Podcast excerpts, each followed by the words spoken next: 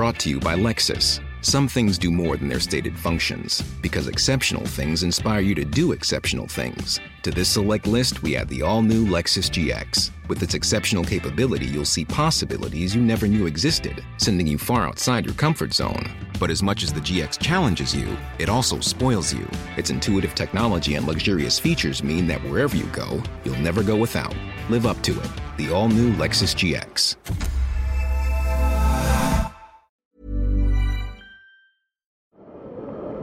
C'est le podcast montagne du Dauphiné libéré.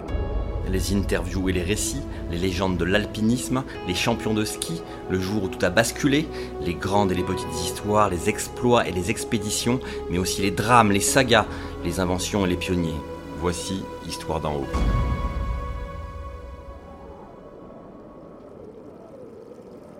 Cette aventure a commencé à Grenoble, dans une sorte de château tapissé de vignes vierges, accroché au flanc d'une montagne dominant la ville. C'est là que je suis née.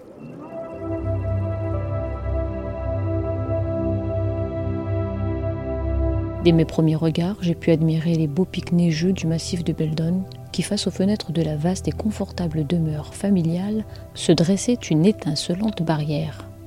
Mes parents étaient ce qu'il est convenu d'appeler des gens de bonne famille, c'est-à-dire des bourgeois aisés. Né au pied des Alpes, ancien champion de ski, guide professionnel, alpiniste de grande course, membre de huit expéditions dans les Andes et l'Himalaya, j'ai consacré toute ma vie à la montagne. Et si ce mot a un sens, je suis un montagnard.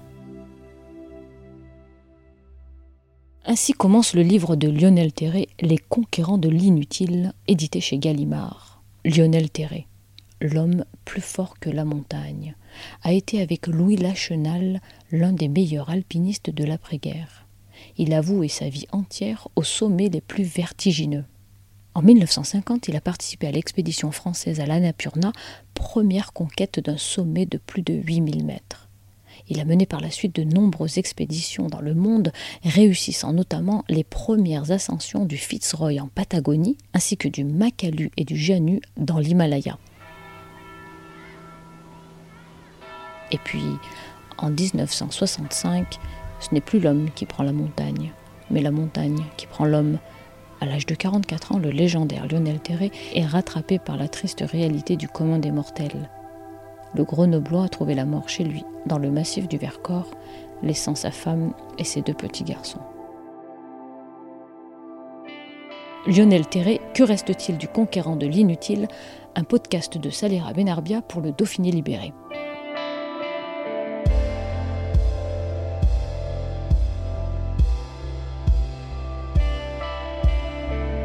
Les deux petits garçons de Lionel Terré sont aujourd'hui devenus grands. Nicolas a embrassé le métier de moniteur de ski et accompagnateur en montagne. Antoine est devenu agent immobilier à Chamonix. Tous les deux, ils ont gentiment accepté de nous partager les souvenirs qu'ils gardent de leur père. Et c'est Antoine qui commence. Moi, j'ai passé euh, une année dans sa vie, à l'âge de 4 ans, et donc j'ai très, très peu de souvenirs. J'ai que deux, deux, trois petits souvenirs qui sont plutôt des anecdotes. Euh, qui, nous prenait dans le, dans le couloir de la maison et nous faisait faire l'avion ou le bateau en nous prenant dans ses bras et en nous gigotant. Je me rappelle aussi qu'il descendait dans la cuisine le matin et qui euh, faisait griller son pain et il grattait le pain à même le sol, c'est-à-dire qu'il est trop grillé et il grattait avec un couteau, mais au sol. C'est les seuls souvenirs que j'ai. Voilà, donc Nicolas, lui, il aura plus de souvenirs moi, c'est un peu plus de souvenirs parce que je suis plus âgé. Je suis retrouvé dans son sac, un sac à dos de montagne sur la falaise des Gaillans. Donc, il m'a monté, je devais avoir 5 ans ou un truc comme ça. Donc, euh, il grimpait et moi, j'étais dans le sac à dos, euh, juste la tête, la tête qui était dehors. Donc, ça, je me souviens, je me souviens de ça. Donc, c'était un petit peu, un petit peu souvenir sympa, quoi. Et un autre, c'est sa préparation de, son matériel devant la porte du garage, euh, devant le chalet, où euh, il criait tout. Tout était euh, extrêmement calculé, pesé. Et voilà, ça, je me souviens très bien. Il étalait tout avant de, partir en montagne, en expé, entre autres. Voilà. Chez les deux frères, l'héritage psychologique laissé par ce père hors norme est forcément démesuré. Mais les deux ne l'ont pas vécu de la même façon. Antoine commence. Pour moi, c'est gigantesque. euh, je, ne peux même pas commencer à vous expliquer, mais dans tout ce que je fais, dans les, que ce soit dans les rencontres, dans les affaires, dans le, c'est et, et, surtout, surtout aujourd'hui, quand on voit ce qui se passe dans le monde, cette image de, de, de droiture et de force, en tout cas pour moi, c'est c'est plus qu'évident. C'est d'ailleurs pour ça que euh, je dis, j'ai pas appelé mon agence immobilière Terre Immobilier, alors que j'aurais pu. Hein. Je l'ai appelé par mon prénom pour cette raison, parce que je, je, j'ai une telle force psychologique et, et, et je sais qu'il est là que, que j'ai pas besoin de ça. Et pour Nicolas? Alors pour moi, c'est bon, j'ai pas du tout le même parcours que mon frère, pas du tout euh, dans, dans, dans les affaires. Je suis bon guide et moniteur de ski. Donc moi, j'ai vraiment euh, gardé euh, en tête de faire un devoir de mémoire, c'est-à-dire que, on va dire, j'étais parti quelquefois sur ces traces, c'était pas faux.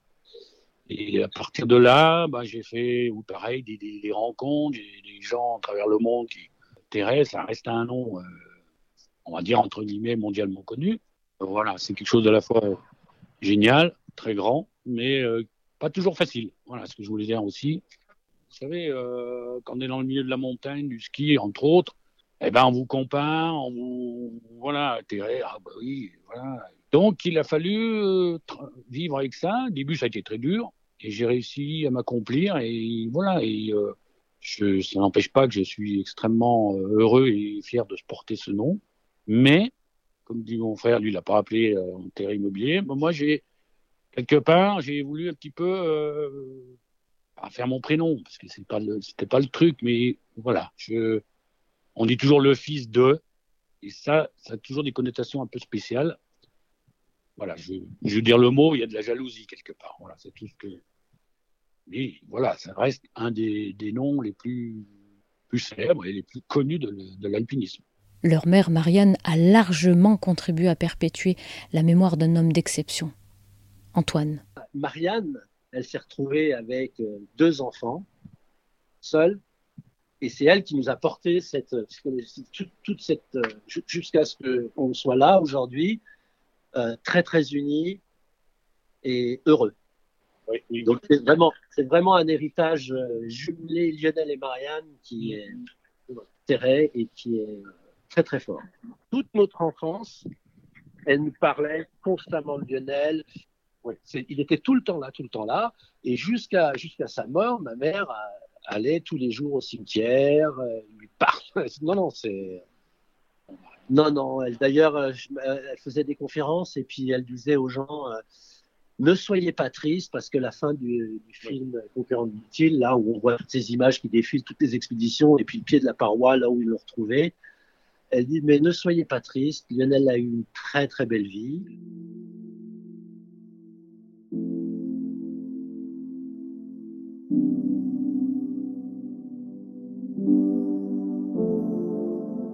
Grâce aux archives de l'INA, les exploits, la voix de Lionel Terré sont immortels écoutons un extrait du documentaire Les coulisses de l'exploit. La carrière de Lionel, elle est inséparable de toutes les grandes expéditions de l'après-guerre. Quand les Français décident d'attaquer la Napurna, son nom vient tout naturellement.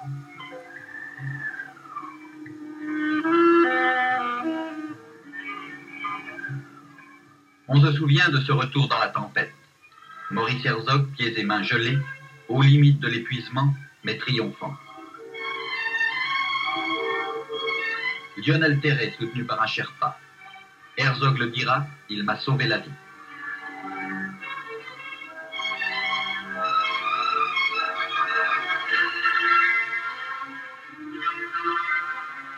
Louis Lachenal, cruellement meurtri lui aussi.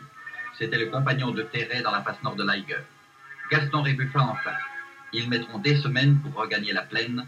Dans cette lutte pour survivre, Terret sera le plus ardent.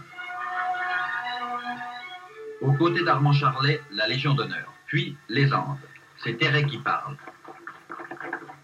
Cette montagne, c'est le Chakara. Depuis trois semaines, nous luttons pour conquérir ce sommet réputé inaccessible.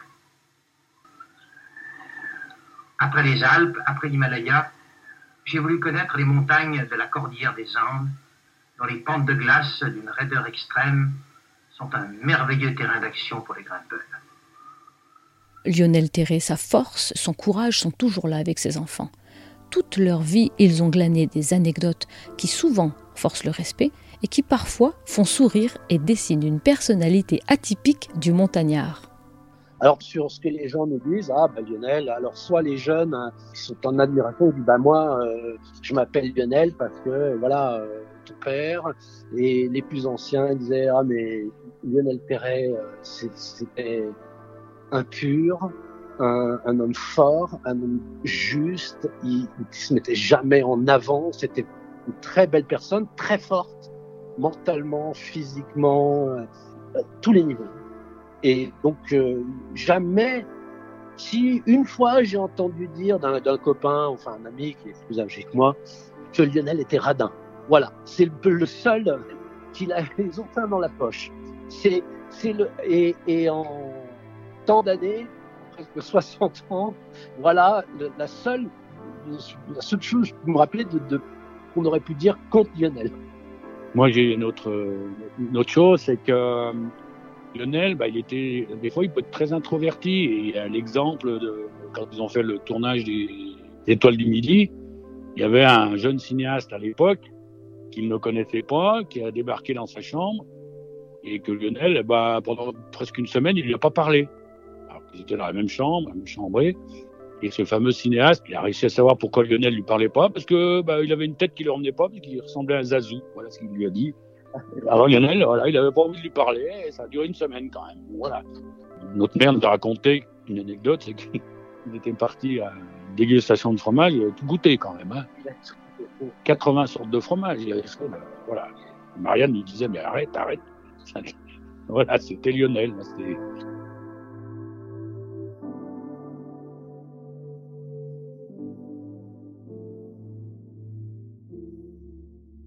L'alpinisme, une passion avant tout et contre tous les préjugés. Les parents de Lionel avaient en horreur ce sport à la fois risqué et inutile. C'est d'ailleurs en hommage à son père que Lionel a donné à sa biographie le titre Les conquérants de l'inutile. Écoutons les précisions de Nicolas. Euh, donc le grand-père, pour situer, c'était donc des, des, bourgeois de Grenoble, étaient tous ou médecins ou dans les industriels ou tout ce qu'on veut, sauf, sauf surtout pas la montagne. Par contre, c'est quand même son père qui l'a mis sur les skis. Mais qui était à l'époque le ski, c'était quand même très très très euh, très très limité. Il y avait que quelques personnes fortunées qui pouvaient emmener leurs enfants au ski, Mais, mais alors la montagne, c'était oui, inimaginable. C'est des imbéciles, puis c'est dangereux, et puis on peut se tuer, et puis voilà.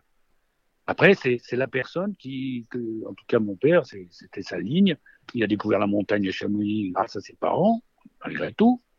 Et euh, ça l'a pas lâché, quoi. C'est comme ça. Hein, et ça reste, oui, un exemple pour, pour, moi, et pour euh, plusieurs générations, je pense. C'est ainsi que nous arrivons au passage clé de toute la paroi. Un passage vertical et même surplombant sur une vingtaine de mètres. Je dois enfoncer un piton dans la glace, en me fiant entièrement à la solidité de ce piton, je réussis à franchir l'obstacle. Ce passage est un des plus difficiles que j'ai jamais franchi en très haute montagne. D'ailleurs, il m'a demandé plus d'une heure d'effort pour gagner seulement une vingtaine de mètres.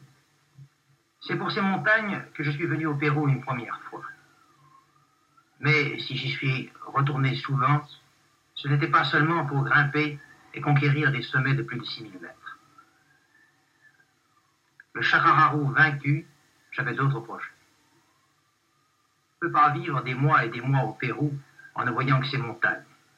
Surtout si l'on est comme moi poussé par la curiosité des hommes et des choses et par l'amour du cinéma. Loin des routes, j'ai vécu et voyagé avec les pauvres Indiens des Andes. Sur ce sol où s'est épanouie la brillante civilisation des Incas, j'ai découvert un monde ignoré des touristes, le véritable Pérou. Ainsi était Thérèse, pas seulement une bête à grimper, mais un homme près des hommes. Un homme près des hommes qui a su mettre en avant l'alpinisme auprès du grand public. Il y a donc eu un avant et un après Lionel Terré. Pour en parler, je suis avec Antoine Chandelier, journaliste montagne au Dauphiné Libéré. S'il y a bien un alpiniste qui reste, c'est Terré, parce que l'alpinisme n'est pas un sport comme les autres, il évoque, c'est plutôt le domaine de l'aventure.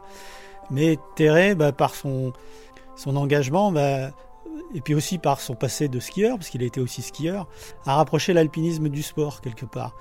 Avec Terray, il y a une, dimension de, conquête, d'engagement et puis, euh, puis d'exploit. Parmi les plus grands, c'était peut-être pas le plus grand alpiniste français, mais c'est celui qui a le plus imprégné dans l'opinion euh, et qui finalement est resté. Est-ce que c'est ça qu'il avait de plus que les autres, ou est-ce que c'était une force de la nature, un courage surdimensionné? Alors c'était une force de la nature, ça c'est sûr, mais surtout euh, il a eu l'intelligence de, rendre l'alpinisme accessible au plus grand nombre et surtout d'en montrer toutes les facettes. Euh, si on regarde bien son parcours, c'est véritablement le premier professionnel de l'alpinisme au sens où il a vécu de l'alpinisme autrement qu'en tant que guide en emmenant des gens en montagne. Euh, il a fait évoluer le matériel, il a été conseiller technique pour des marques, hein, les fameuses doudous de Montclair aujourd'hui. Euh, le ski, bah, c'est, je le disais, il a été aussi euh, champion de ski, entraîneur. Il a commencé le ski à 3 ans. Euh, il est le premier à avoir descendu la face nord du Mont Blanc à ski. par ailleurs, il a tourné dans des films, Les Étoiles du Midi de Marcel Ichac. Il a fait des, documentaires. Il a écrit Les Conquérants inutiles, c'est, peut-être euh, au-delà d'Annapurna premier 8000, hein, le récit de la conquête de l'Annapurna, euh, bah, c'est en France et c'est le, livre de montagne euh, qui parle à tout le monde. Et d'ailleurs, Les Conquérants inutiles est devenu presque un slogan hein, que tout le monde répète. donc dans tous les registres, Terray a fait parler de la montagne en bien, l'a rendu accessible, et puis c'est popularisé comme il a popularisé la montagne. Est-ce qu'aujourd'hui le monde de la montagne continue d'évoquer les exploits, le parcours de Lionel Terray ben, en fait, il connaît presque plus son aura que ses exploits finalement. Tout ce qu'il représente, hein, hein, ce que c'est la montagne. Souvent, les alpinistes ont du mal à mettre des mots sur ce qu'ils font et pourquoi ils y vont. Lui, bah, passe par sa formule, euh, les conquérants de l'inutile, la conquête de l'inutile, euh, bah, finalement apporter la, la, plus belle réponse. Euh, Thérèse, c'est euh, finalement qui, sait exactement ce qu'il a fait, à part le milieu. Le milieu le sait. Hein, euh, bon, il était à l'expédition de la Napurna, euh, il va pas avec Herzog et Lachenal au sommet. Par contre, c'est lui qui organise le secours. Une dimension importante chez, chez c'est que ça a été aussi illustré dans les secours. Euh, même dans les Alpes, à Leiger a fait des grands secours. Euh, au Mont Blanc, quand il y a eu la fameuse affaire Vincent Don et Henri, hein, qui sera l'origine de la création du secours en montagne gratuit et public en France, ces deux jeunes alpinistes qui vont mourir de froid au sommet du Mont Blanc, lui, contre l'avis de sa compagnie des, guides de Chamonix, va essayer d'entreprendre une mission.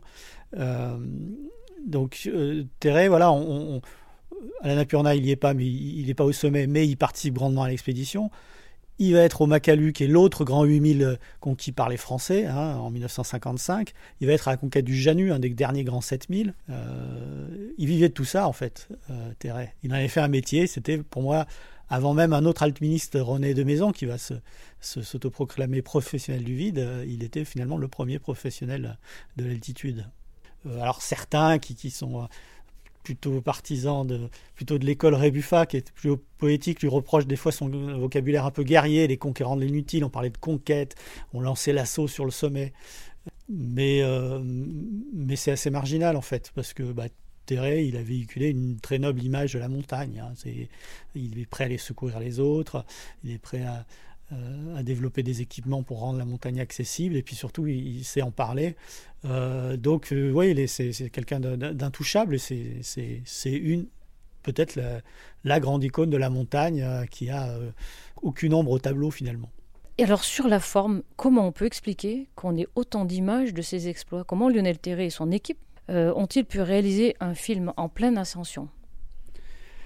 Alors, Lionel Terré, c'est ça qu'il faut comprendre, c'est pourquoi il est resté euh, dans, l'opinion et, finalement c'est un des rares alpinistes français euh, dont le nom est encore connu. C'est parce que c'était aussi un homme d'image. Euh, il a fait des films, il a écrit, il passait à la télévision, et puis parce qu'il savait raconter une histoire aussi. Lionel Terré, il venait de Grenoble, c'était un enfant de la, haute société, de la bourgeoisie, qui s'est émancipé, donc il avait vraiment un, parcours. N'est pas né véritablement dans, une vallée de montagne, mais il est allé par choix. Et euh, donc il avait un itinéraire, et donc je dirais qu'il avait peut-être doublement des choses à raconter. Donc c'est pour ça que c'est vrai que c'est un des premiers alpinistes euh, bah, qui a fait autant de films, euh, qui a fait autant de conférences. Euh.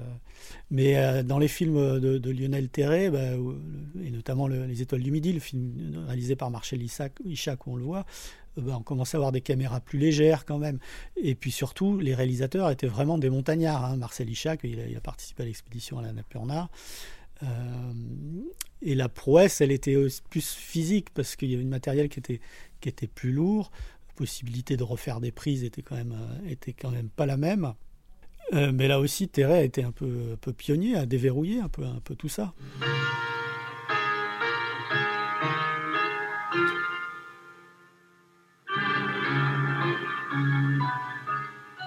C'est Grenoble qu'il a vu naître en juillet 21. C'est à Grenoble qu'il aura passé sa dernière nuit en ce mois de septembre 1965, dans cette grande maison tout en haut de la ville, d'où l'on découvre la chaîne du massif de Beldon. Le dimanche 19 septembre, entre chien et loup, il a pris cette route au volant de son train, à toute allure comme d'habitude. Marc Martinetti est à ses côtés. Derrière eux, les sacs, les corps, tout l'équipement du parapeur, direction et le Gerbier. C'est ici, en fin d'après-midi, dans une chute vertigineuse, que s'est déroulé le drame.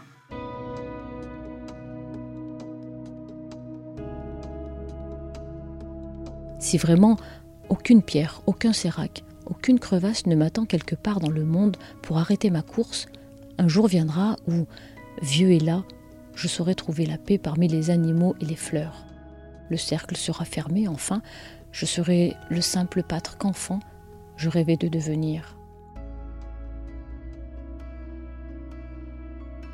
Ainsi se termine le livre de Lionel Terré, qui a fini par sceller son destin à la montagne dans une étreinte éternelle.